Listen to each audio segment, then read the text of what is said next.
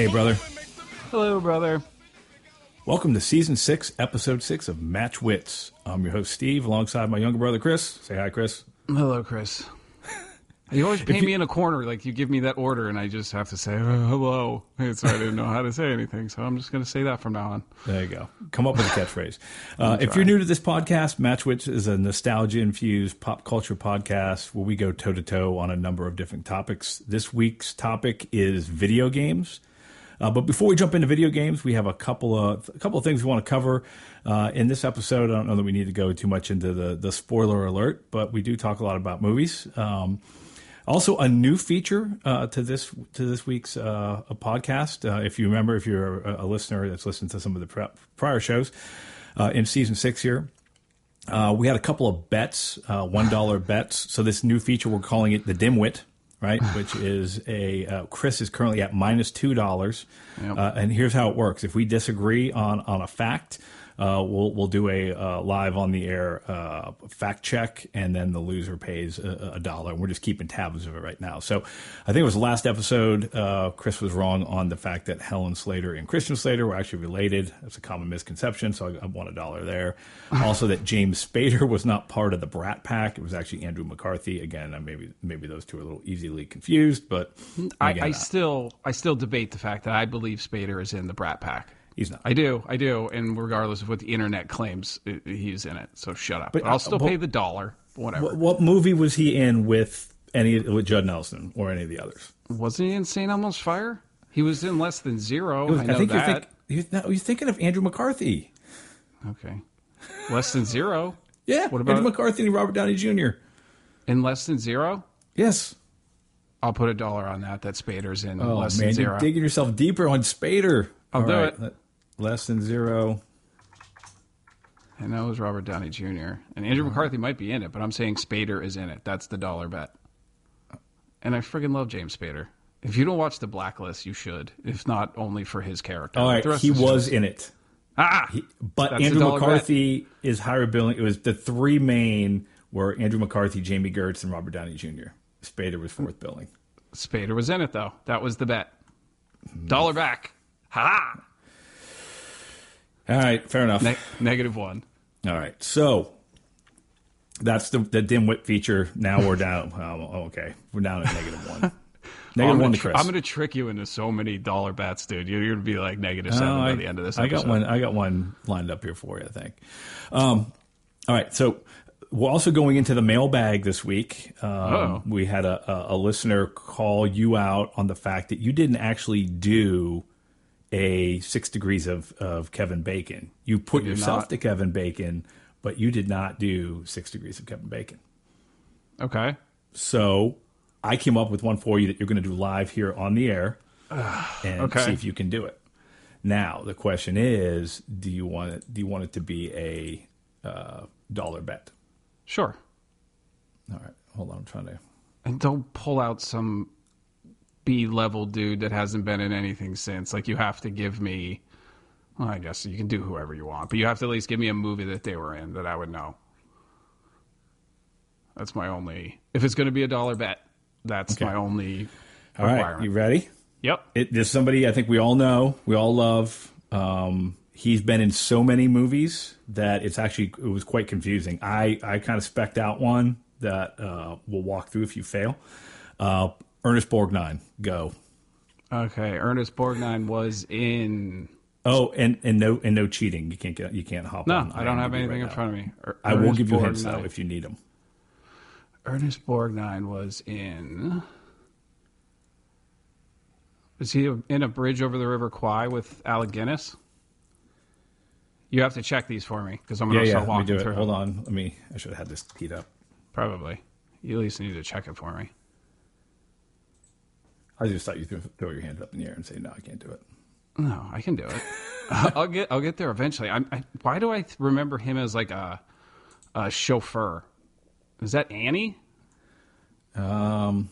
Oh man, what year would a Bridge over the River Kwai would have been? That's like sixties, seventies. Yeah. Probably late sixties. I think you're thinking of McHale's Navy. was he in McHale's Navy? Because that makes it a lot easier. He was the in the one? original, yeah. No, was he in the one with Tim Curry, the the remake? he was, yeah. Was he? All right, that makes it a lot easier because Tim Curry was in Legend with Tom Cruise, and Tom Cruise was in A Few Good Men with Kevin Bacon. Oh, come on. That was friggin' two. Back to even. but I gave it but I gave it away to you. Like It doesn't matter. I, We're gonna call gave that me a Ernest tie. Borgnine. That is not a tie. How is that a tie? Because I gave you, gave- McHale's Navy. You never I have came to up talk with it. it. out. What was was he in in a bridge over River Kwai? Because then I can get to that relatively easily right, too. what- but what, what year would a bridge over the River Kwai been? No. look up, 60s. look up Alec. Just look up bridge over the River Kwai. Do I have to do this for you? What do you want? No, no. And then we're going to read mine because mine's much better than your Tim Curry stuff.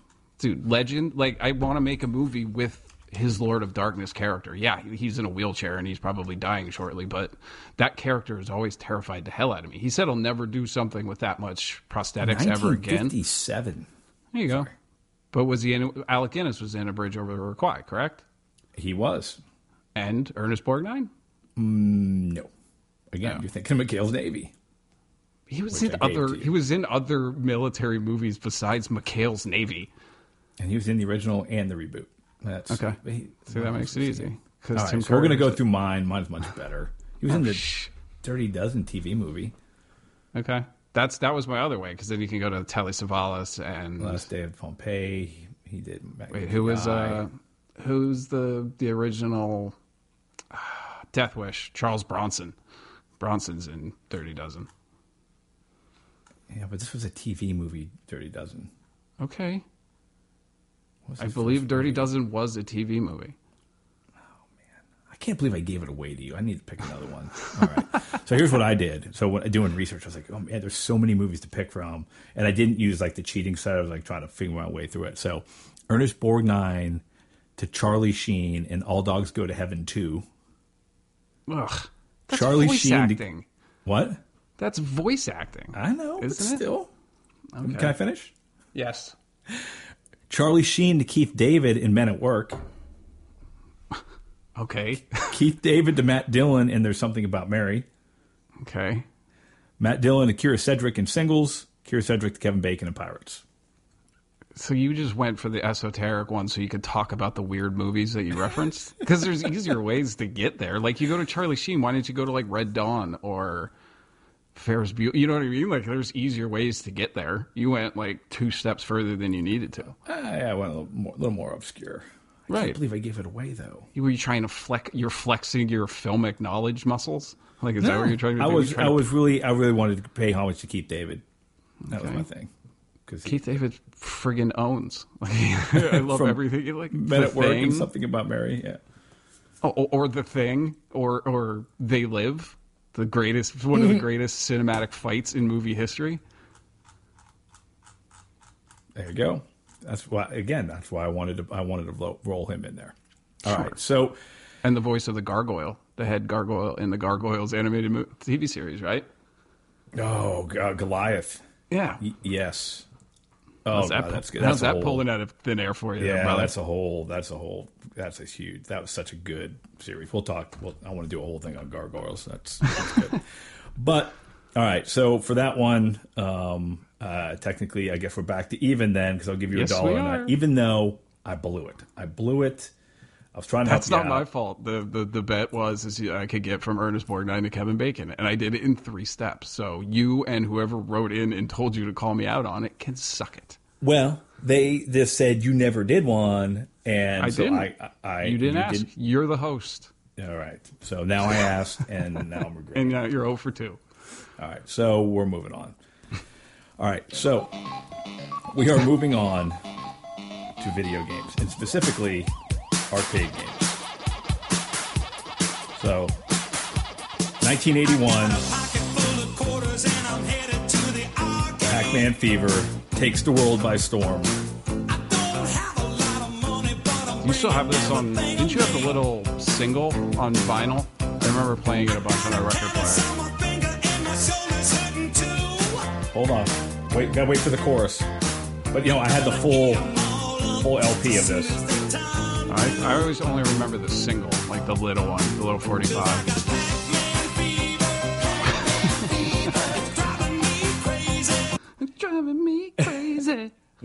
At the peak of one hit wonders, was Pac-Man Fever, 1981, and I think there was Going Berserk was on there. I still I still have the record. I don't think I have the cover to Pac-Man Fever, but I know I still have the record. I think it's warped. Uh, Probably I, it was warped I, when we had it as kids. I, I, think so. But I remember playing the hell out of that yep. in our dining room on our Philco stereo in 1981, and you know it's a great lead into the fact that in in that time period, the early 80s, like arcade arcade games were such a thing. They were such a part of pop culture. They were a total part of of my childhood. Again, this is where I think when we shine a light on arcade games, we're going to show uh, the the the age gap between you and I, right? Sure. Uh, even uh, because it was much like music in movies, right? Arcade games were constantly being were evolving. The technology was evolving. The gameplay was evolving. The whole the whole thing was evolving. Sure, and, and you and you the, how how quickly and exponentially it grew. The technology got so so good so fast. We went from I remember playing Space Invaders in those kind of simple games, and then the next thing I know, I'm playing Mortal Kombat three with legitimate fatalities and blood and everything. So yeah, it moved quick and it was but it was in and we're going to talk about movies a little bit later. I mean it was it, it made its way into the movies of the time. There were movies set around them and we, we want we want to get into that. But for me it was such you know you look back i mean and again i'm much seven years older is a big deal. Um, so at that time period you know that we're not we're not quite at the consoles yet or if we are we're like atari 2600 sure. Um, but the 2600 the technology wasn't up to what you could get in um, in an actual arcade game. They tried, sure. but it was not one to one. You know, Pac Man on the 2600 was much different than Pac Man uh, in the arcade game. Yeah, you know, it was it was more of a cheap imitation at that point. Oh, but oh, absolutely. The idea of playing it on your television at home, there was a whole allure uh, around that. And the, the the thing for me is, and you know, the idea of uh, you know, you would you'd go out with your friends, you would go to wherever had an arcade game, and they were everywhere. It wasn't everywhere. like you always had to go to an arcade. They were in convenience stores, they were in department stores, they were in restaurants, they were they were everywhere. Anywhere you could fit one of those machines, they would put them in because they were a draw. Sure, right? They, they would that would drive people to go to certain places to to play certain games, particularly if you're a kid, right? And um, you know what what I did here, and I, I, and I think you sent me a picture of your list, so we can kind of go through um, and talk about some of these places that we went to, and the, and like I can immediately associate games with that location at that sure. time. Like sure. I just remember going there, and quarters were hard to come by. You would go to the location. You would, if there's somebody playing, you put your quarters up up right? top and That's hope there got, wasn't there wasn't a gap that it would fall down into the machine itself and you lost a quarter. right, right. You're like, oh, then you're out. Oh, like um, nobody's up next, and you put it up there, and then the guy standing in line's like, yeah, I did the same thing. You just have to hold your quarter. yeah, yeah, but yeah, yeah, but that was the way you claimed, like you claimed your spot in line, and and when newer games were out, I mean, you'd wait half hour, hour till oh, somebody oh, ran out of quarters. And if there's somebody good, like you're like, oh man, this is gonna suck. I'm gonna be here forever waiting for this guy to die. Then I'm gonna get on, and then I'm gonna have the pressure of the person behind me. And if you're new and you suck, you're like, oh man, this is a lot of peer pressure. I got, I got, I got to show yep. out for this, and then you're out. Your quarters are gone, and you're like, Steve, well, that was fun. I'm gonna do it again tomorrow.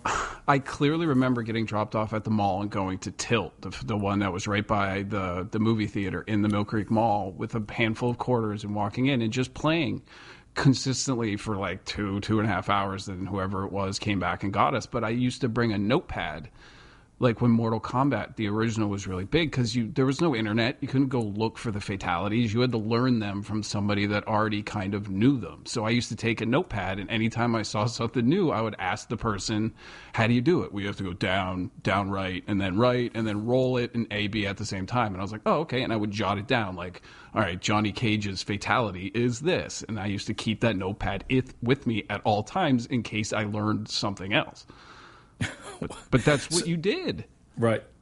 Well, and a little bit different, like it, you know, or they had books on the the patterns, like Pac Man. Pac Man had patterns to win. Sure. They would put out, you know, put out books and had, like they were the they were the early the, the books were the early rendition of the cheat codes, right? It was like, this is how mm-hmm. you this is how you beat the game. So quick, so, and again, I don't know. We can bet a dollar on this. There was two arcades in the mall. There was Yep. Tilt and Red Baron, Yep. and I I always get them backwards. So you saying Tilt was by the movie theater?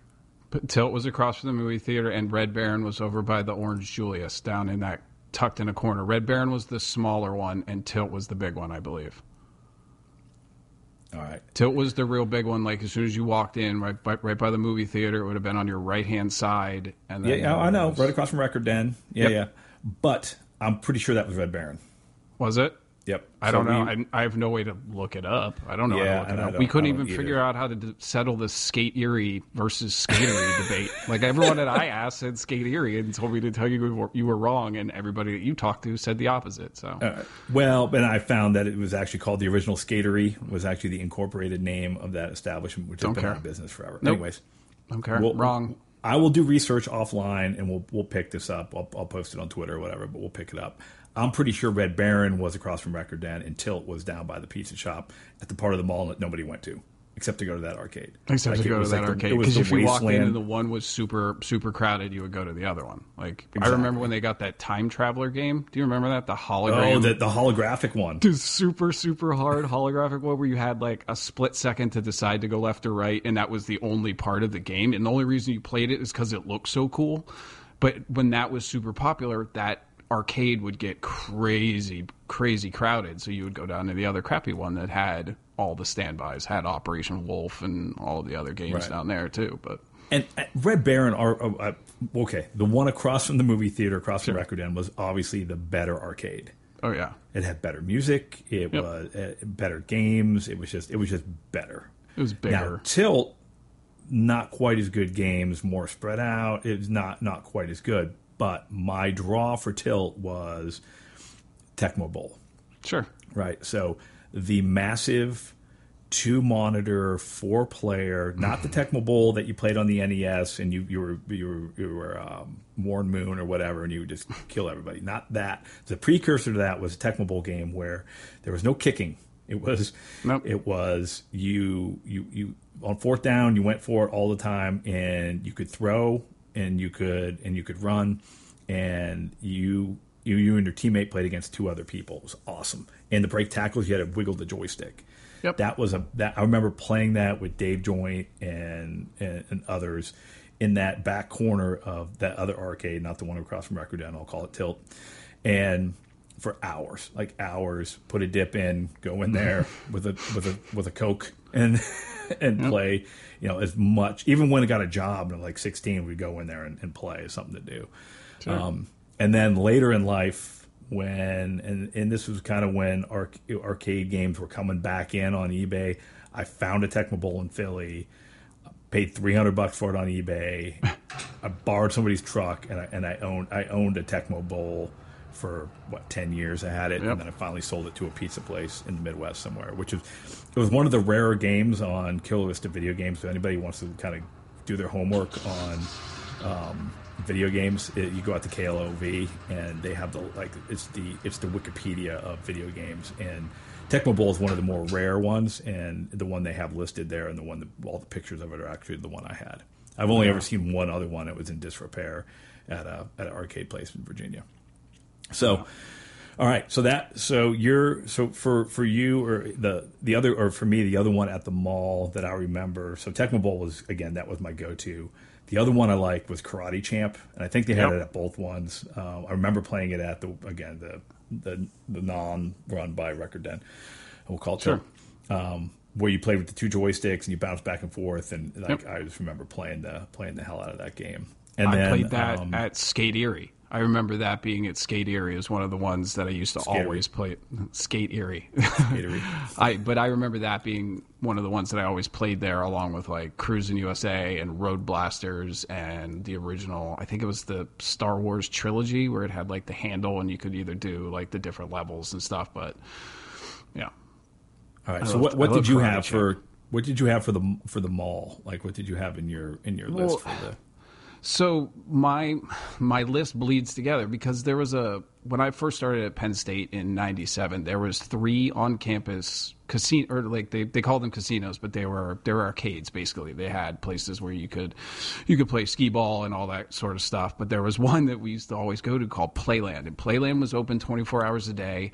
And we learned that the guys that worked there, you could bring bottles of alcohol in as long as they were in brown paper bags. So we used to go there every night after the bars let out, grab a quart of Yuengling from the dollar or from the, the bottle shop on the way home, put it in a brown paper bag, and then go play video games until 4.30, 5 o'clock in the morning. So my list is split evenly between the ones that I played growing up at the mall, and then this soft spot I had for this arcade at Penn State that we used to always go to. But the mall was always the original Mortal Kombat and then Mortal Kombat 2. See, I was big into pinball because I didn't feel like waiting in lines. But we're not, we discussed not talking about pinball games, but I loved pinball games from the time that we started playing at Uncle Pat's house in the basement of his. Wasn't it called Blackjack or like Royal Flush? Royal Flush. Royal Royal Flush. Flush, yeah, yeah. But we used to play that constantly. So then, anytime we went anywhere, like the Siedenberger Club or any place with our parents, I'd always go and try to find either the arcade game or the pinball game, and I always chose pinball over it. But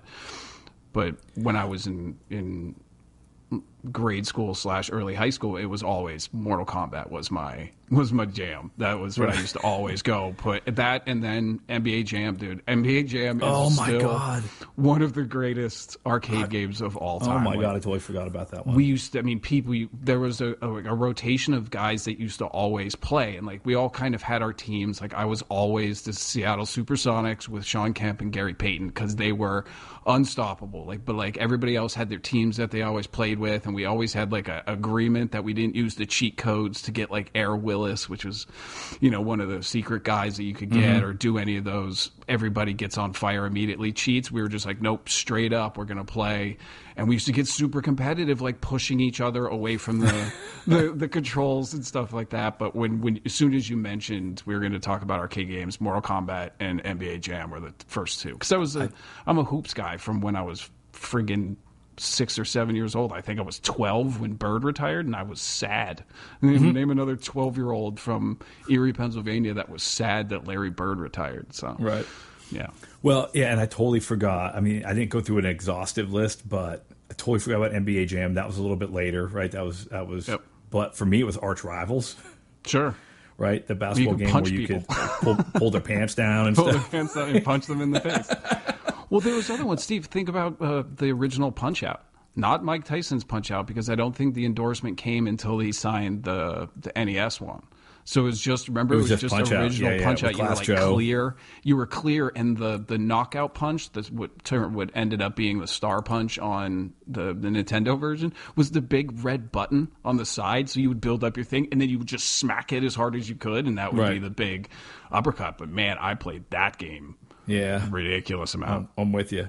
So, anyways, I want to. Uh, there's a whole bunch in here we got to get through. So let's go back to pinball real quick because I do want to touch on that, even though we're not going deep in that. But you, you know, pinball was a big part of, uh, of my growing up, particularly in my teen years. Like uh, going past when I was stopped going to the arcades to hang out, we would go to the the, the Gold Crown, Yep, and and my buddies would play would play pool. We'd take turns playing pool on a table, and I I was not good at pool. I just didn't have the patience for pool. But they had a couple pinball games up there. One was Earthshaker, which was like our our go to. I think it was there the longest. And and the idea and the reason it was called Earthshaker when you got the multi ball, the whole machine would shake.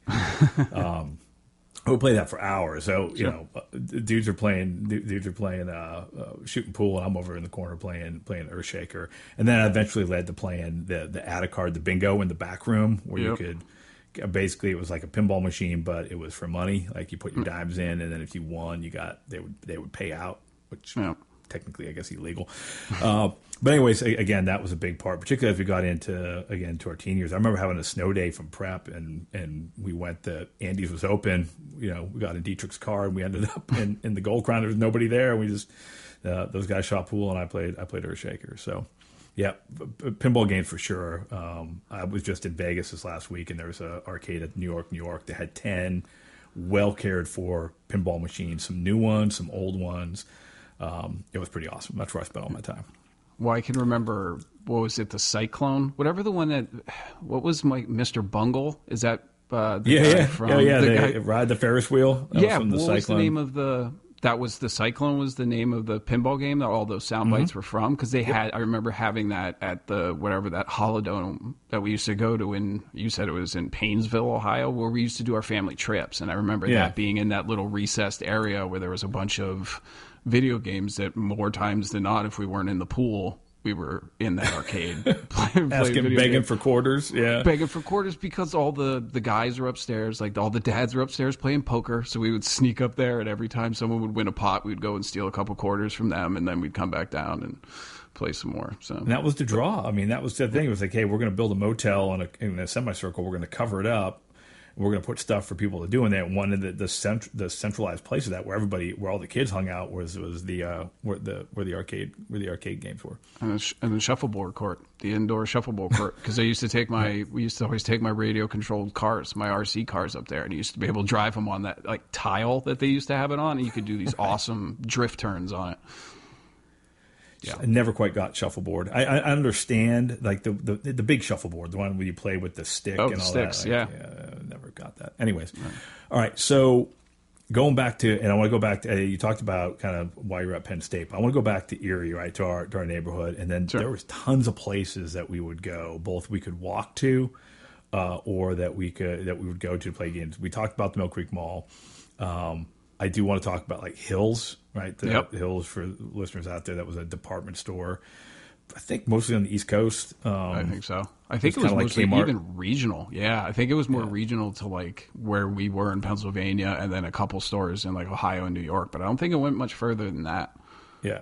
So, I could be wrong. but it was kind of like a Kmart, and their, their their claim to fame, right? Well, or you know, for us was they had this atrium lobby that had a snack bar, right? Yep. And in the snack bar, you could buy. I'm probably gonna get the prices wrong, but it was somewhere like that. You could buy a small bag of popcorn for 17 cents, and you could buy a, a you could buy a large bag, and they were like tubes of popcorn. Yep. And you could buy a large. You could buy a large one for like 33 cents, right? So you go there with a couple bucks. You got that, maybe an icy.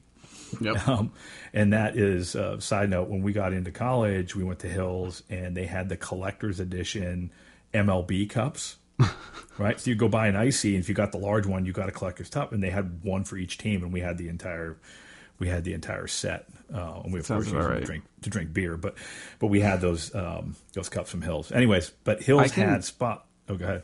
No, I can remember that, that the games out front. I can almost remember the chronology of how they cycled through them. Like what I remember going and playing like Double Dragon first, and then playing Bad Dudes, and then playing Final Fight, and then I got really mad when they took that out and they put in Xenophobia. Do you remember that like alien knockoff shooter game that was? Yeah, yeah, it, yeah. it was too hard and it wasn't good. And I remember I loved Final Fight because you could be the guy that, the big police dude with the mustache and the his shirt off and had suspenders on for some reason. But they were all those side scroller fighting games that we always they always Right. used to play. The original Double Dragon, then Double Dragon Two, and then Bad Dudes, which was basically like two guys that look like Jean Claude Van Damme in some random action Right. movie. And then it went into Final Fight, and then I got mad when they put in Xenophobia. But we went there all the time. Like it was the Walmart of the time. So you could go and get anything. And mom used to just come in, buy me a, an icy and a bag of popcorn, and hand me a qu- roll of quarters, and was like, "All right, I'll be back in a you know half hour." Right. And she would go and do her shopping, pick me up on the way out, and we would leave. Yeah, because she was going to pay on the layaway, right? We Yep. had the layaway. Yep, Do you remember layaway where you would? I do. If you That was wanted to buy Value- something, That was Value to- City, wasn't it? Oh, all all the stores had them. But if you wanted Did to they? buy Okay. something like a whatever, and you couldn't afford it at the time, you put it on layaway. So they would take it off the shelf, they would put it in the back, and you went and made payments on it until you paid it off. Then you got to pick mm-hmm. up your merchandise. Yep. So if something was on sale, you could put it on layaway. So it was like credit, but you didn't actually get to take it with you. So. Right. It was just But yeah, making we- sure that nobody else could buy it. exactly. Particularly if it was on sale, like if it was on, Yeah. you know, whatever was on sale, like, oh, I'm going to get that. Um, a lot of our Christmas present stuff that went on layaway. So we spent a lot of time at Hill. So for me, you know, the, the two big games at Hills were track and field, right? Yep. And, and particularly not the not the track ball track and field, the one we had to the run by smacking the buttons, or buttons. putting putting a pen between your fingers, Yep. Or right, and making a making a lever, and then you did you do the hurdles, you would do the long jump, you do the the sprints and all that. I remember just playing the hell out of that game and being like wrist cramps and I sure you know, bruises on my knuckles. Stupid they used to put the protector across it. It was the only one that I, I remember that it had like a little piece of plastic right by the button. So if you smacked it too hard, your finger would just hit the same piece over and over and over again, and you would literally like bruise. And then oh. all of the paint around the buttons would start like breaking, like the, the fiberglass cover would start like warping and fading from people smashing on that thing so hard. Right. Well, what they, they came back with, and they put a black protective thing around the button so you couldn't use a pen. That's what they did. And then ultimately, when so you use your hand, it would, it would jack you up. So that one was huge. And then I remember to this day when they got Dragon's Lair. right the yeah. the video disc game that like that was a game changer now it was like animation it was kind of like a choose sure. your own adventure like but it was just it was this amazing thing the sound was amazing the the animation was good at least at it, was it, was so hard it was it so was hard to play. Like I remember getting so mad because like you only had like one chance. Like you had like when it flashed, you had you had a split second to decide.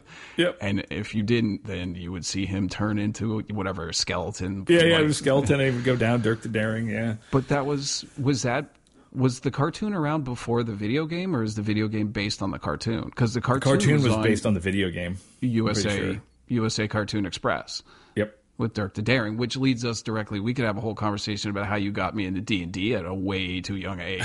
you with your, with your metal ass wearing your with your Iron Maiden and Judas Priest T-shirts, playing playing D and D with your monster manuals and stuff, and then me, an innocent kid, like, "What are you playing, Steve?" And I'm walking in and like, check this out. And I remember my guy, I stole him from you, was Dirk the Daring. He was a paladin I had Dirk the Daring and Captain USA was my other one, which was my second. Captain USA, of course, for Dom DeLuise from Cannonball Run. That's right. That's right, dude. When when Burt Reynolds died not too long ago, I went and like the day I heard of it, like whatever morning it was, I just went on YouTube and I searched for Burt or Dom DeLuise making Burt Reynolds laugh, and there's like a 20 minute montage you can find on it, and it's like one of the best ways you can start a day ever because oh my gosh, yes, Burt Reynolds has a contagious laugh, and Dom DeLuise has one of the all time most contagious laughs that you ever see, and then they start making each other laugh, and then it's all the outtakes of Cannonball Run and and all the and all those movies, and it's yeah. It's pretty, pretty legit. So Captain USA was my Captain USA was my secondary character. He was like level 33 where Dirk was much was much higher.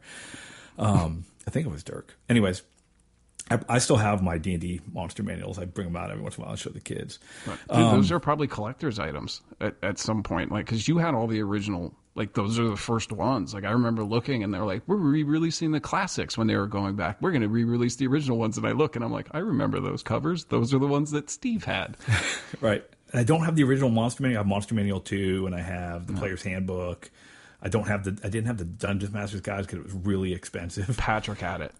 Mm. I remember. I remember we borrowed it from Patrick a few times. Patrick had all the cool toys. Like I remember going there every time they had like something new came out. Like the Atari Seventy Two Hundred came out, and we went over to Patrick's and played like pole yards, position. you know, pole position or Yars, Yars Revenge. Revenge. yeah. We didn't, and, again, we didn't have a console system. I mean, we we played Pong at yeah. at Grandma Grandpa's in in Conneaut, but we didn't own a system until you and I went splits on the NES, right? Which I would think I was already in high school. Right? Yeah, you would have like been close, maybe even early college. No, because it came out in '86, so we probably didn't get it immediately after it came out. So we're probably closer to like '87, '88. So eh, you would have been in high school. You would have been sophomore. Yeah, yeah. I, I, would have been like eight or nine, so you would have been like sixteen or seventeen. Yeah.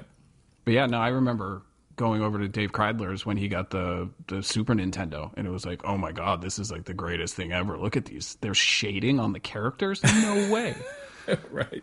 So, but no, All we right, got so, the. But we got okay. that, and I remember playing. We didn't even have any other games besides Duck Hunt and the Super Mario Brothers one that came with it, and I played the shit out of Super Mario Brothers to the point like it was one of those ones like yeah you could do warps or cheats and stuff, but I played that all the way through start to finish numerous times. Yeah, but then and we got. I, I just remember Metal Gear too. Like that might have been yep. the first game that we bought that went with the NES, and I think we probably even bought our NES used. Probably. No, I think we bought it new. No, I think we bought it new. I remember that may have been one of the layaway ones. I think Then we right. put it on there, and then me and you scrounged Make together some money and then paid, Yeah. paid the rest of it off. All right, so I got I got a couple other places again. Um, uh, I'm going to skip over. Uh, we talked about hills. Yeah. You know, the the like country fair had games, so you could go there and get generic soda, and which Yeah. had like 17 types of generic soda, and you would play. I remember playing pole position there. I played a lot of Donkey Kong there. What Yeah, was the what was the bowling alley by Hills? Eastland right, so that's where that's where I'm going next. All right, so Oh, okay, we're on the sorry. same page there. So Perry Plaza had the bowling alley, Perry Plaza bowling, and then next to it was Pizza Plus. Pizza Plus with the, the home of the Superman handler. Super the home the, the home of the Superman handler, and it's it's weird because Perry Plaza did not have the the bowling alley did not have great games. They had games, but they had those early like 1960s like. That's where I played Space Invaders. The original. like- yeah, they had space. They had Space Invaders. They had like Battle Zone. Like they had Yep. those old games that were like Tempest. they weren't really video games. They were somewhere between pinball and video. They were like Yep. arcade games. But Pizza Plus, which is right next door, they had they had room for like one game, mm-hmm. which was right next to, and we would go either before or after bowling because again, the bowling alley didn't have great games. We would go there. Buy a Jolt Cola when it came out. It was one of the only places I knew that had Jolt Cola. We would buy those Gibbles Red Hot chips Yep. Dude, I still get your- those. burn your face, give you chapped lips because they were so hot.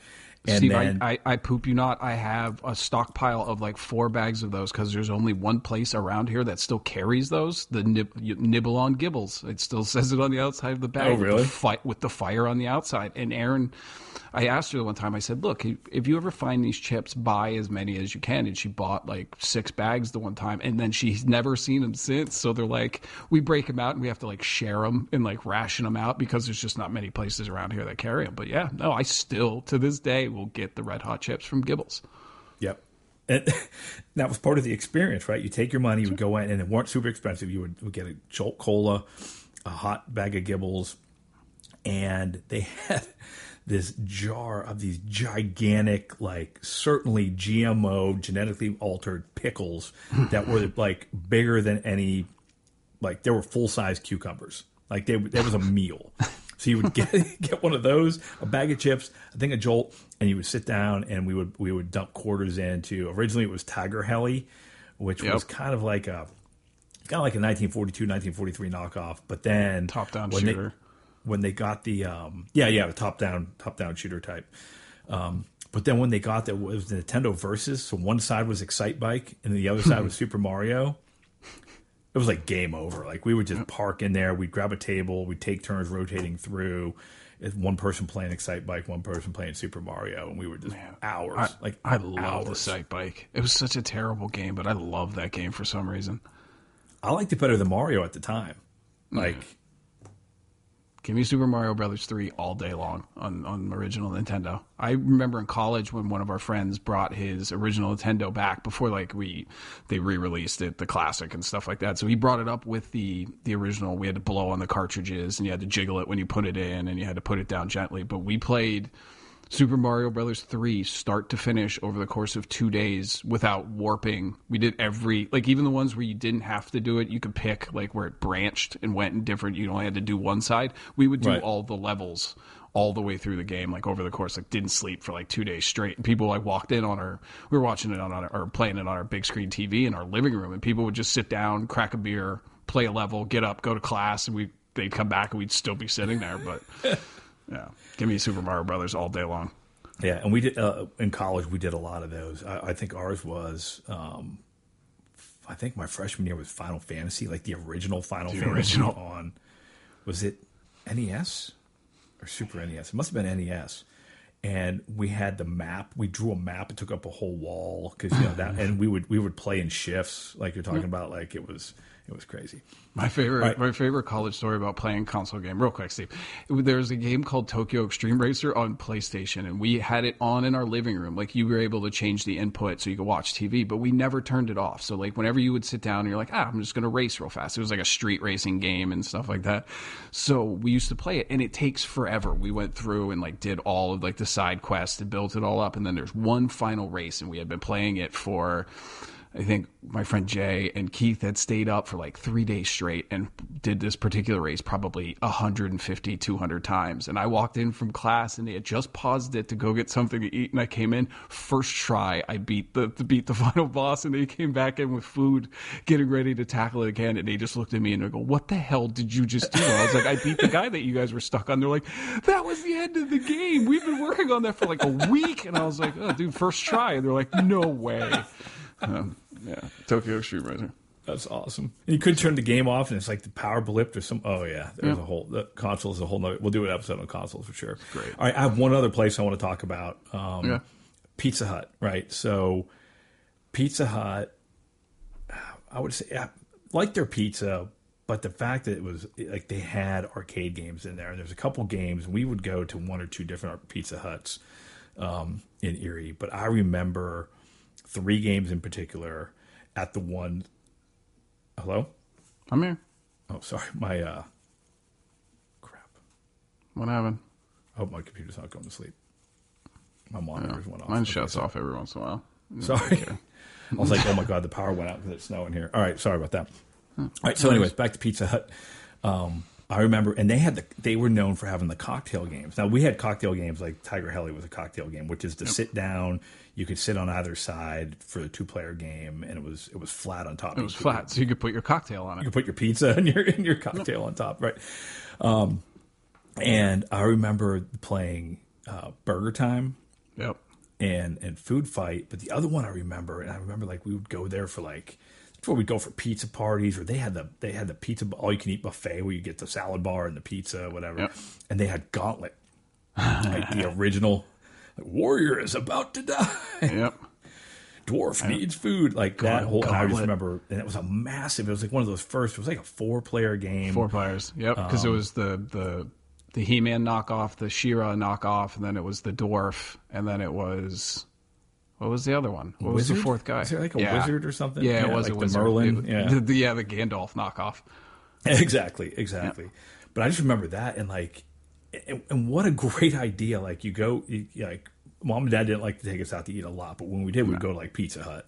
Yep. And we go there and we'd order the pizza, and then we would just get up and we would go, and they could have time because we're all three of us were sitting there around the either the gauntlet or the video game or whatever, and pumping quarters in, and then the pizza would show up, and we wouldn't even want to go back and eat because we want to nope. play video games.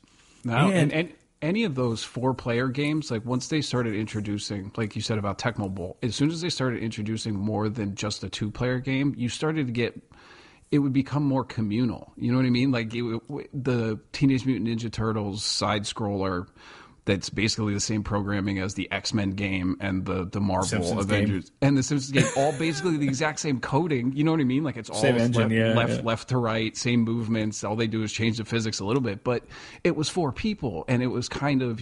I think the X Men you could actually do combos together. You could like hold somebody and then like punch them with another guy. So it was people were yelling, "Hey, I need some help!" and like you know what I mean. It was it fostered this the four people playing were like you were all friends, even if you didn't know each other. Like even right, if it was just right. some random together type of thing. Absolutely. Exactly. Exactly. But so, you look at all those games, like a lot of them are very, very similar. Like all the shooters are kind of similar. Like the way the the side scrolling fighting games, Teenage Mutant Ninja Turtles, X Men, Simpsons games are all similar. Like Operation Wolf, and then that kind of evolved into like Terminator Two and those those fixed gun games, like where it was just basically the same thing over and over and over again. Right. So. Exactly. Well, and the whole thing is right. The, all those arcade games are essentially just they're computers, right? They're yeah. they're circuit boards. There's a power supply. Uh, there's a motherboard and there's a monitor, and then you have the, the you have the controls, you know, the joysticks or whatever the controller is going to be. I mean, they're really just basic computers, right? And you know, and this is all leading to the fact that at, at some point when I was uh, when I was single in my late twenties and I had some disposable income, and as I mentioned, you know, I had a Tecmo Bowl, but I, there was there was um, uh, arcade games weren't super crazy expensive to buy. They were pretty accessible. You could get them off of eBay and whatever. And at one point, I had seven full size arcade games. Um, that's going, my that's I, my sump pump, dude. Sorry. Yeah, no worries. Tecmo Bowl. um, I had Elevator Action, Ms. Pac Man, yep. which is my which is my favorite. Um, I had uh, Altered Beast and Golden Axe. Uh, I was gonna say I thought you had an Altered Beast. That that's yeah. on my, my game list because I love yeah. that game. And then what was the other one like Primal Fury or Primal oh, whatever oh, the other one where you could. Yep, and um, the the one with the Shinobi. That yeah. was all. So, so, so, so, I had all those games. and I used to restore them. I had a, I had a Galaga cocktail, which was funny when I opened it up. It wasn't a Galaga originally. I turned it from a. It was called Up and Down, which was a bump and jump. Bump and jump. Yep. Um, but I, I, built, I turned it into a Galaga. But you opened it up, and it was funny. I was going through the inside, and there was like matchbooks of Pizza Hut on the inside. so eventually, that cabinet came from a, a Pizza Hut somewhere. But they're all they're all they're just computers. So as they got more like they got smart about it. So the the Sega 16 system, which was Shinobi, Altered Beast, you could just you could just swap out the boards and everything would work. That yep. kind of led your way into like the Neo Geos, which is now we're just going to put cartridges in, and, yep. and they then they standardized really with G, what they call JAMMA, which they standardized across the industry. Just said, hey, this plug and play, so you can swap out boards and you don't have to get a whole new cabinet and everything. So smart, and it but, just but, it gave you opportunity without having to buy a new cabinet every time. You could just swap these in and out. So exactly made it a little exactly. bit more cost friendly. Yep, and swap out that you know you can swap out the overlays and the stickers and everything, but the the guts stay the same. Um, so which brings us to kind of to, to, wrap this part up as we're going to go and talk about kind of where where this appears in pop culture is the presence of certain games drove you to go to a place. Like sure. I remember like when Hills would get like I, I wasn't a huge fan of Rolling Thunder, but they had Rolling Thunder, but they took out track and field and put a Rolling Thunder. I was like, ah, it sucks. So I'd stop going to Hills and I'd be like, we'll go to Country Fair, we'll go to whatever. Um, was it AMPM? What was the other convenience store that wasn't quite Country Fair? Um, I don't know. I, I only went to Country Fair. It was like a weird loyalty thing for me. Yeah. It was just like if it didn't have the red barn, I wasn't going to it. Yeah. Well, again, at Pizza Hut, they had like so they would rotate through games, and if they got a stinker, you're like, I'm not going there until they get a new game, and you would you rotate around. So like, oh, we're going to go to Pizza Plus because they've got Excite Bike, but then they swap that out, and you get like Zaxxon or something. You're like, all right, whatever, I'm yeah. over here. Arkanoid. Arkanoid, yeah, yeah. Like, oh, I want to play Breakout, right? Um, Nobody so wants anyways. to play fucking Breakout. any any other any other um, any other places that you want to talk about or, or games you want to talk about? Because I, I, want to move on and talk uh, a little bit about the movement in the pop culture, and then just go through maybe a quick uh, game list. No, not really. Like it was, I wrote down Rampage. I love that, and mm. it's just when you started talking about, like, I recently watched the Rampage movie. It's not bad as long as you like don't don't go in thinking it's Schindler's List. Like as long as you know it's about genetically right. big, big, stupid monster movie about genetically modified animals destroying a city. Like as long as you go in with that, like you can have fun. Like not every movie has to be, you know what I mean, revolutionary or or teach you a moral or have. right. I, sometimes you just need to see stuff blow up, like right. the Venom. the Rock, you need the Rock to blow stuff up, right? Wasn't he in Rampage? Point, Yes, he was, and he was really funny, and he has some really good one-liners in it, and it's big, and it's it's big and stupid. Like things are allowed to be stupid and awesome at the same time. Case in right. point, if you haven't seen the vent, the new Venom movie, it's ridiculous. Like it has some parts that you're just like, all right, that's just dumb. But they do it with such they kind of relish the cheese. They embrace it and made this big kind of dumb funny as hell action movie, which doesn't make sense in the context of this cinematic universe. But whatever. Tom Hardy acting like a weirdo, like, and then all of this banter between him, it's it's it's hysterical. And like that's my argument is things are allowed to be stupid and awesome at the same time. So exactly. you get be, that a lot with movies. Right. Yeah, with movies, video games, or movies based on video games, you get a lot of. As long as you're not looking for a, a, a the story and you're just going in for the pure spectacle of the matter, I think you can have some fun with these. But exactly. All right, so let's let's move on to pop culture a little bit. And again, I go well. Let, us do this. Let's go through our. Uh, let's I want to play this little bit of audio. See if this brings back any memories. This is Starcade, TV's first video arcade game show, starring your favorite video games and some brand new ones being introduced to the public for the first time anywhere.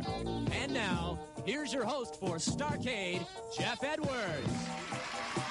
Okay, thank you very much, welcome to Starcade. We're back. I don't remember Starcade uh, at all. For today's big match, and a special match it is. Today, one of these two is going to have an opportunity to win their own video arcade game. So, players, are you ready? right, what, when was this on? What years? Wait, listen.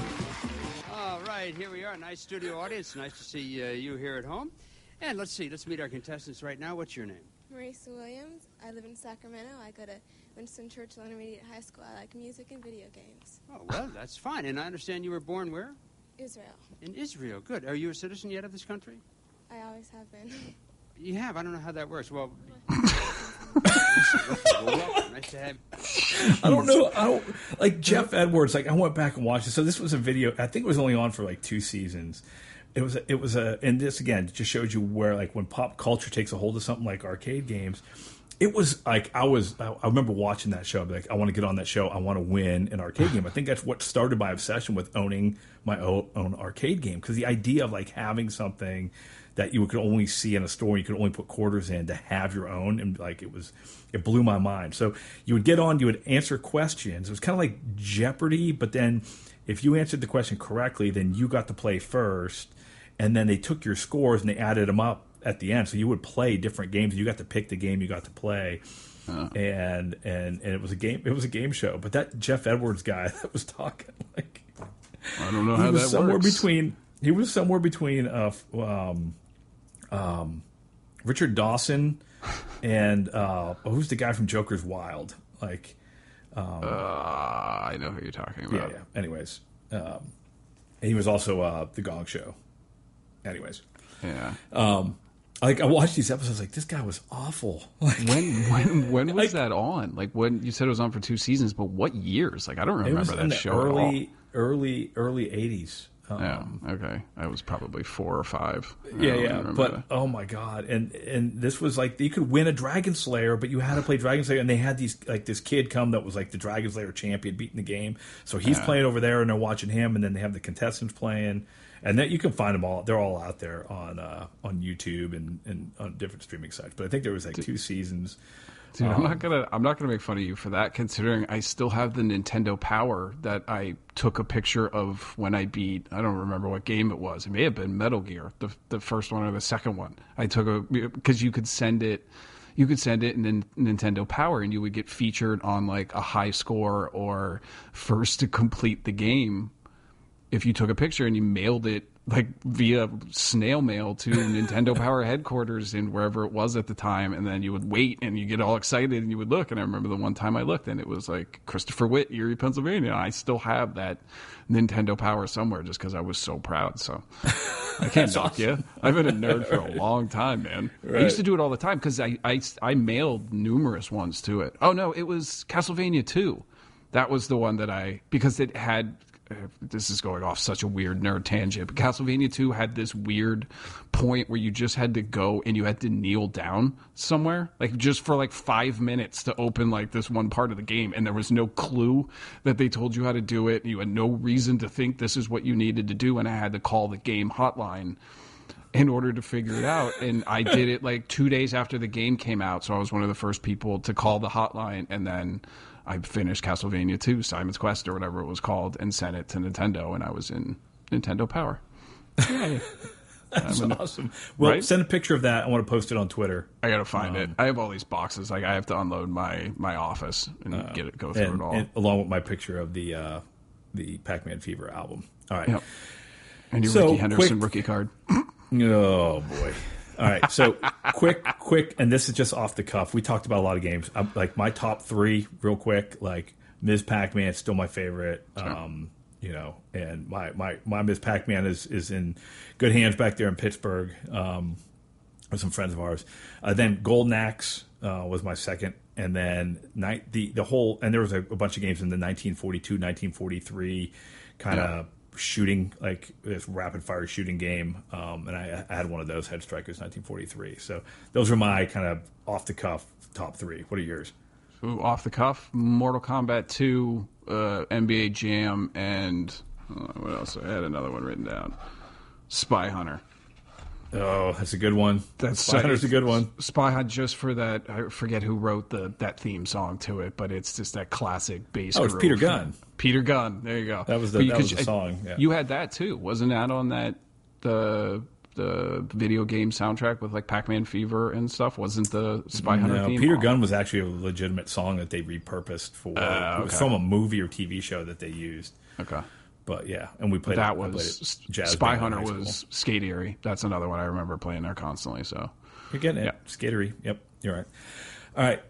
So we want to go through and we get, um, we're not going to spend a ton of time. I know in, in previous episodes we talked a lot about movies, but there's not a lot of movies in this space. But it, it, it and they're all from the kind of the same period. But I do want to go through them and, and talk real quick. And um, you know, and there's a I only have one honorable mention, and it's not even a movie, but the the Seinfeld when they do the Frogger episode the Frogger episode. Yeah. uh, like uh, that's pretty epic. Like they capture the essence of it. The the the the way it, the way it ends with him trying to get the Frogger machine across the street, and Yeah. like it's just hilarious. Like that, such good writing, and they captured that whole.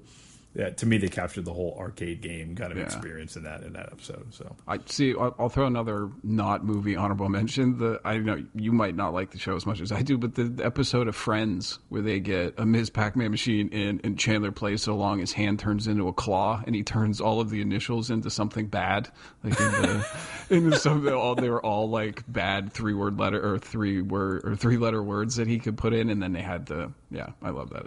That episode cracks me up. So sure. All right, so you, and, and I don't know if you did a list, but I'll, I'll go through my list real real quick here. Um,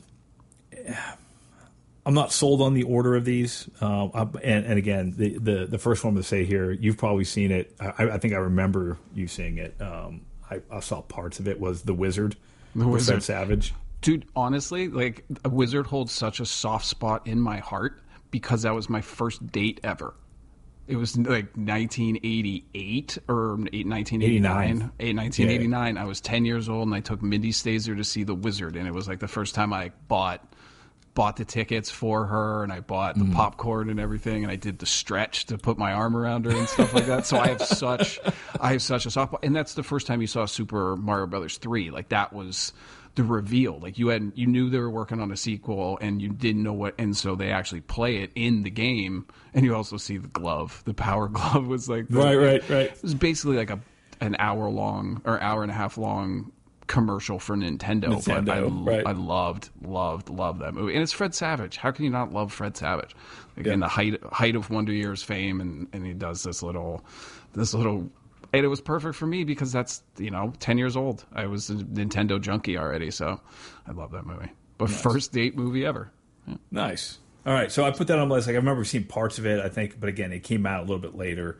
Yeah. um It was it was geared towards younger kids, and I was a little bit older then. Sure. Um, let's go into the next one. Hopefully, this works. He's me. I know that's me. It started as a game. Now they are playing for keeps. Trying to kill us. And the only person who believes him is a legendary agent named Flack. Remember this? This this is Cloak and Dagger, isn't it? Yep. Yeah.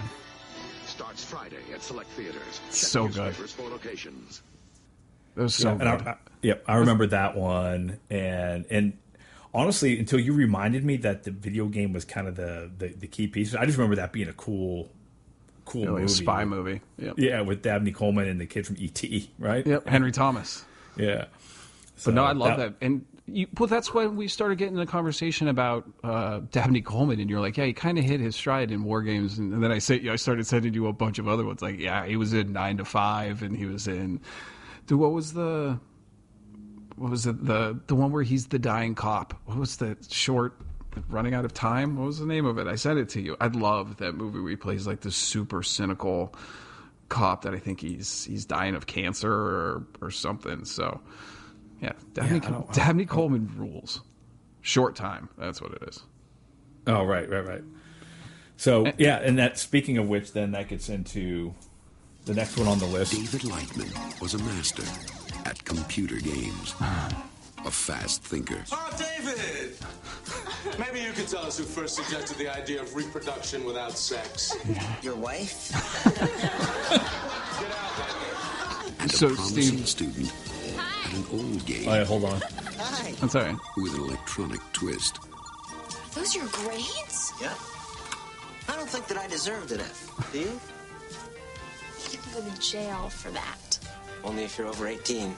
This computer company is coming out with these amazing new games in a couple of months. And I want to play those games. Wow. What? You got something. He found the right code word to play the game. Global thermonuclear But war. it was the wrong computer. Shall we play a game? How can I ask you that?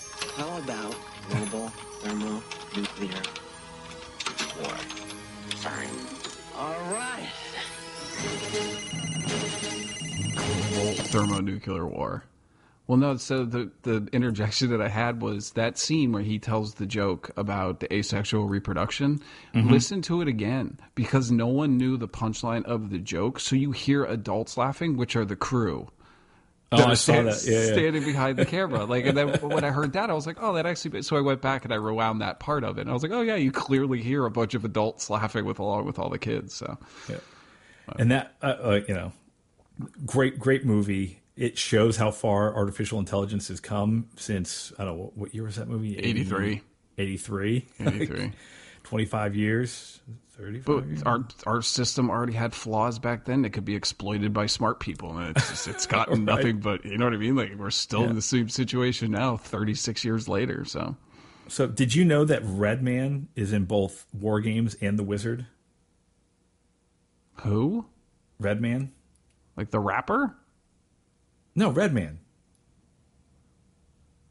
What are you talking? Who Redman? Like R E D M A N? Yeah. All right. I'm going to try to stump you on that one. Um, no, I watched the trailers for both. Like I watched War Games the other night. I know you did too.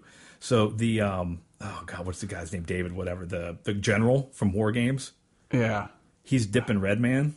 Oh, okay. I He has a know what the pouch of Redman, and then in the Wizard, there's a scene where he's at a convenience store and there's a big pouch of Redman sitting right on the uh, on the counter. I was like, Well, nobody nobody Like- holds your affinity for chewing tobacco, Steve. This But, is but you don't see that. You don't see that in movies anymore. It's just it was just a weird coincidence. Anyways, you don't see on. anybody chewing tobacco anymore because it's gross and weird. All right, everybody's drooling. Right. All right. Ugh. All right. So next one um, on my list is Tron. Sure. Like that was a, great, great movie. Uh, the kind of in in the video game in that whole whole that vein, and I think it's one where like the, uh, to me the like discs of Tron and the games that went with it. Like the, I thought those were really good games too. Sure. Yeah, and the light bikes. I loved playing the light bikes, even on even after the glitch basically killed that game and you couldn't play it anymore. I still remember playing Discs of Tron and the light bikes. But the the story behind the making of that and how they did all of that, it's all rotoscoped. So like each individual frame had to be painted with that kind of fluorescent you know what I mean? Like all that glowing blue had to be done by hand and by frame. It's like Yeah. ugh. Like now you just program that into a computer and the computer does it for you. But back then they didn't have that. So ugh. So I, I have a high respect for that game. But then the, Yeah. the or the the movie. But when the the new one came out and they tried to use that de aging technology for Jeff Bridges and it just it was too uncanny valley for me and I just didn't like it. But they could probably do it now because the the special effects have gotten w- much much better. But Right. I don't know if that soiled the legacy of the original, but it just holds such a perfect. It's that time capsule of when did Tron come out? Like early '80s. It's the perfect time capsule into that the the culture of video games. Yeah. Not Tron Legacy. Um, No, Where's the original one? Flynn's Arcade. It's so good. Tron. What is So good. This makes for No, I riveting don't want radio. Tron- I don't want Tron Legacy. Where's the original one? Oh, whatever. Yeah.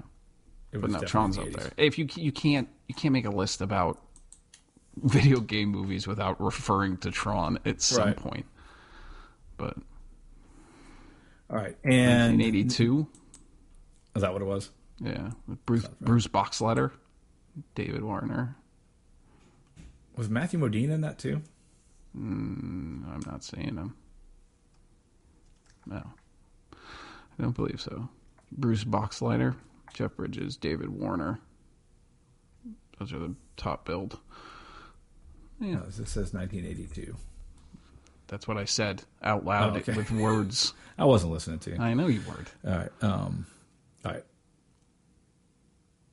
Why was I thinking Matthew Modine? What the hell? Anyways, because you're a moving crazy person. Moving on. Um, this is a newer movie, but I felt like they did a good job capturing what arcades are for an audience that probably has never been into. Well, maybe they have. I mean, there's still you still have like Chuck E. Cheese and Dave and Buster's. Was Sure. Wreck It Ralph? Oh, so good. Both of Uh, them. Bo- both of them are so Yeah. good. The whole second one where they got the spoiler alert, they get all the Disney princesses together. Just go Oh back and watch that scene. Look at their outfits.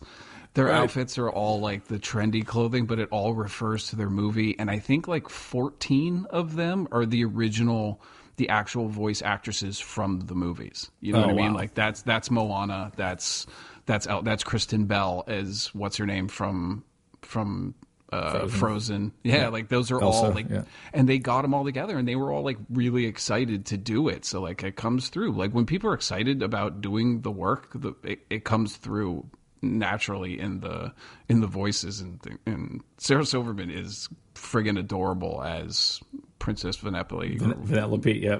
And you know, in the first one, oh god, I'm gonna get I'm gonna screw up his name. Um, the guy who does uh King Candy, King vo- Candy.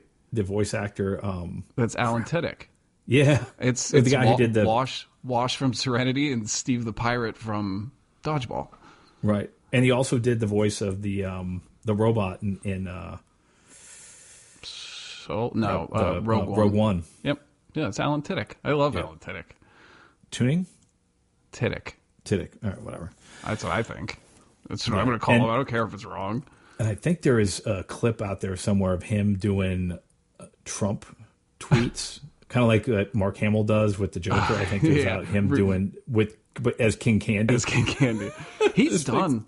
He does a ton of voice work. He's the Duke Weaselton in Zootopia.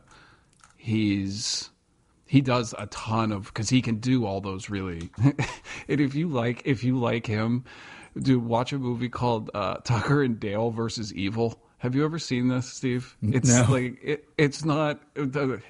It's like a horror comedy. They play uh, the one guy you would recognize as the drunk Steelers fan from Zack and Miri Make a Porno. You know what I'm talking about? Like with the guy that comes stumbling in when they're getting ready to shoot the porno in that Kevin Smith movie with Seth Rogen and Elizabeth Banks. Right. And he's all like, fuck it, chuck it, football. Like that guy and, and Steve the Pirate play these two hillbillies that buy this old cabin in the woods and they go to like fix it up and there's like this group of co-eds thinks they rented or they end up at the wrong one and so they, they go to like go up to the cabin and they think they're like murderers and and then like the one guy trips and falls on a rake and like impales himself. So the other one thinks that Tucker and, da- Tucker Dale did it, but they didn't. So like it's just. I'm telling you, if you like if you like Alan Tiddick and the and the other guy, it, it's hysterical. I made Aaron watch it, and she got like 15 minutes 15 minutes into it, and she was like, "This is really dumb." And I was like, "Just give it a second to breathe," and then she loved it afterwards. What was it called? Tucker and Dale versus Evil. All right, So good. I'll have to check that one out. It's so good. All right, and again, I think that the whole the whole Wreck It Ralph. Again, they just did such a good job. It was a great movie, great storytelling, and they also captured the whole. Like, it was just cool. It was a cool movie with. Uh, it was just. Uh, I, I liked it. I liked Very the story that was inventive. built in. Yeah. very inventive on how they present the characters and how like they, you know they're all friends that they basically they, they go to work and then afterwards they're all hanging out in each other's games and stuff. That's it's just when they go to the what was the Bad Guys Anonymous, right? Like yeah, the support. group. I'm bad and that's good. it's like him and Zangief and and M Bison and what was it? uh Ganondale, or is that who it was? Ganon from Legend of Zelda and Bowser. Yeah, uh, yeah Bowser was. Bowser. I'm bad, and that's good. It's okay to be bad. That's so good. So, so so smartly done. Like that's what I like about I mean, having a four year old watching the repetitive stuff gets annoying. But if I can steer him towards one of those Disney movies, it, I'll, I'll watch that. Incredibles two. I've watched that probably fifteen times since they put it on Netflix. Right. So. All right, and I don't think there's any question about the uh, the top one on my list. Alex It was so good. had a dream You really are leaving here, aren't you? Lance Guest. to be as far away from I from always here remember that name. as possible. Lance. You get your chance. When it comes, you gotta grab it with both hands. It started with a game, You gonna bust the record. but it wasn't just any game. You have been recruited by the Star League to defend the frontier against Xur and the Kodan Armada. Kodan Armada.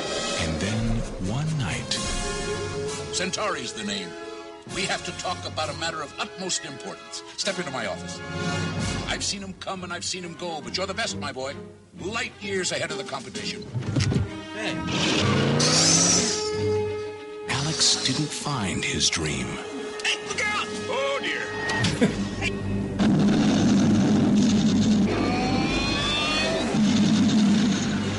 His dream found him. For every Earthling who's ever imagined traveling beyond the stars, Maybe there is a starfighter left. I love you, Alex Rogan. I love you, comes the unforgettable story of one who made it. The last starfighter. So good. This so good. Catherine Mary Stewart, man, she's so adorable in that movie, and everybody thought like, hey, well, there was a wasn't it? It's based on the idea that the the government was using video games as like a training or a recruitment tool. That if you showed if Exactly. you showed technical prowess in a certain area, then it was like psychologically Right. profiling you. Exactly. But oh yeah, I've been watching that. I don't even remember what year. What year was that movie? Um, that was another 1984? one. Wasn't that one of those VHS tapes that we had? Probably. I'm pretty sure it was. Probably. Go back to sleep. What was his brother's name? Lewis? Go back to sleep, Lewis. Alex, you're acting weird. Go back to sleep, Lewis. Oh, he wrote 84. Escape from New He wrote Escape 84 from New was York the golden too. year, right? Sure. Like everything came out that year. Oh man, that was so and and and to me, like it changed the intensity which I played video games. I was like, oh man, video games Yeah. is the way out. Like That's how I'm going to get whisked off to a far Yeah. galaxy to defend right defend these noble people. But yeah, you can't like like you said, you can't have a list about video games without having Last Starfighter, which is one of those ones like the special effects are bad, but they're not that bad for a movie that came out in 1984. But No, no, not at all. And and and it was like it, it was a good way to use like the video game graphics, like the XY type of stuff Mhm. at the time that you had like in that like the Star Wars game, the where you could fly and all that. Like, after you- Afterburner, do you remember Yeah, that? The- exactly. The one where you would sit in and the whole thing would move around. Yeah. Oh, I love that game. And then you would you would tie it together and like I- and again right at the peak of arcade games and everything is a movie where it's like that is the that's the piece that ties the whole thing together and sure again really really uh really good movie and Well, those uh, are the ones that for, I for basically- 12 year old me was that was a really good Ba- movie basically had on my list. The only other one that we made reference to the last episode is that Midnight Madness. If you remember correctly, Michael J. Fox has to play a video game and, a, a and get a certain score in order to unlock one of the, the clues. one of the So I- clues that's right I, I had that in there, and then I also wrote down big. I know it has no bearing in the movie; it's not a plot point at all. But he plays that role playing game, and it kind of echoes the, the the journey that he goes through over the course of the movie. Right. Do you remember that the the little Yeah, yeah. It's like walk, get the crystal, blah blah blah blah Right. blah. So those are the other ones. But the only other one that I have written down that I want to mention isn't. It, well, it's not a narrative movie; it's a documentary. Did you ever see a, king, a movie called King of Kong? A fistful. I know what it is but I haven't seen it Oh. no but I know I know what it is There's no earthly reason that a documentary about two guys competing over the all-time Donkey Kong high score, or no, it's not Donkey Kong, it's Pac-Man, right? Ms. Pac-Man? Don't, no, it's Donkey Kong, obviously, because it's called King of Kong. Right. Duh. But so there's no reason no earthly reason whatsoever that it should be as compelling that it is. But it is one of the most compelling documentaries that I've watched in a long, long time, and it's it's stupid. And when I you try to pitch it to somebody, like, I'm not watching a documentary on the high score of Donkey Kong, but there's a villain, there's a hero, there's backstabbing, there's betrayal. There, it's it's all these things just framed in a way around this video game. And it turned out that the the guy, the, vil- the villain, Billy Mitchell, who's just the, he's got a ponytail and he wears all black and blah blah blah. Mhm. It turns out that they've he had to vacate like all of his high scores because of something. I don't know if he was using like drugs or Performance was- enhancing drugs? right? Like, dude, if you take a bunch of Ritalin, you're going to be able to play high speed games better just because you're processing information that much faster. So I don't remember exactly what the story was, but if you get a chance, I know I give you a list of things to watch all the time, Yeah, and I can't imagine you get to any of them, but it's it's it's worth the watch. Yeah, I'm, I'm just reading through that. It was called a uh, the King of Kong, a fistful of quarters. A fistful of quarters. And there's no reason, Steve. There's no reason it should be interesting. There's no reason it should be as compelling as it is. But you're rooting for the good guy and you hate the bad guy, and it's just it, Yeah, it's it won a bunch of awards, and like I remember Yeah. when it came out and people talking about it. It was just one of those ones I ran out of time to watch. I just love the, the the picture that go the poster. It's just the guy sitting at the console from the back with his fist up. I just I always remember that clear because it's just all white background, and that's all it was. And it's the King of Kong. All Billy right. Mitchell is the quintessential villain too. He's so good to hate. Oh, really? Yeah. But I mean, other than that, like we start talking about movies based on video games, they mostly suck. Resident Evil sucks. Like it doesn't capture the game. Silent Hill is the only one that I even have a soft spot for, but the rest are all kind of garbage. But as long as you go in knowing they're garbage, you can have fun with some of them, like Right. Rampage. Right. But what about Tomb Raider? I don't. The new one's okay, but Is the the Angelina Jolie ones are kind of like it's. I think video games are running into the same thing that comic books at the time. It, it- like when comic books first started getting adapted, they didn't get them. You know what I mean? Like they were just seen as cash grabs, and they were cons- con- Yeah, yeah. they were seen as lowbrow, lowbrow entertainment. Where video games are just kind of they're usually done on the cheaper end. They they kind of push the more product placement. They're more just about generating money versus actually making quality films. So eventually, I think they will because like The Last of Us and a few of the newer or fewer new of the some of the newer games that have come out recently are pretty much movies anyway that take the medium very seriously. So. Just my opinion, and I've been wrong about stuff, but No, I mean it, they're they're done like a lot of things in pop culture, which video games are. You know, they they try to milk as much of that, knowing that there's an arc there. Sure. You know, Fortnite might is not going to be around in its in its popularity for a long time. So, No. if you're going to make a movie about Fortnite, make it now and do it now as see it. quickly as possible. Right. Agreed. Minecraft, same type of thing. All right. Well, that was a good that was a good episode. We got into a we got into a lot there. there was a lot of We sure lot did. of all over. I might have had too much coffee. Anyways, um, uh, this was good. Uh, thanks everybody for listening. Um, you can follow us on Twitter at MatchWitts. That's W I T T S MatchWitts, or go to our website matchwitts.com. Uh, you can send us a note, send us an email, uh, let us know what you like, don't like, what you want to hear, uh, give us some feedback. Uh, if you're listening on iTunes or on, on uh, Google Play, make sure you rate us, give us five stars ideally, and provide us some feedback. Um, until next time, this was good. I'm Steve. Uh, Chris is with me, and we will talk to you next time. Later, brother. Peace out. See ya.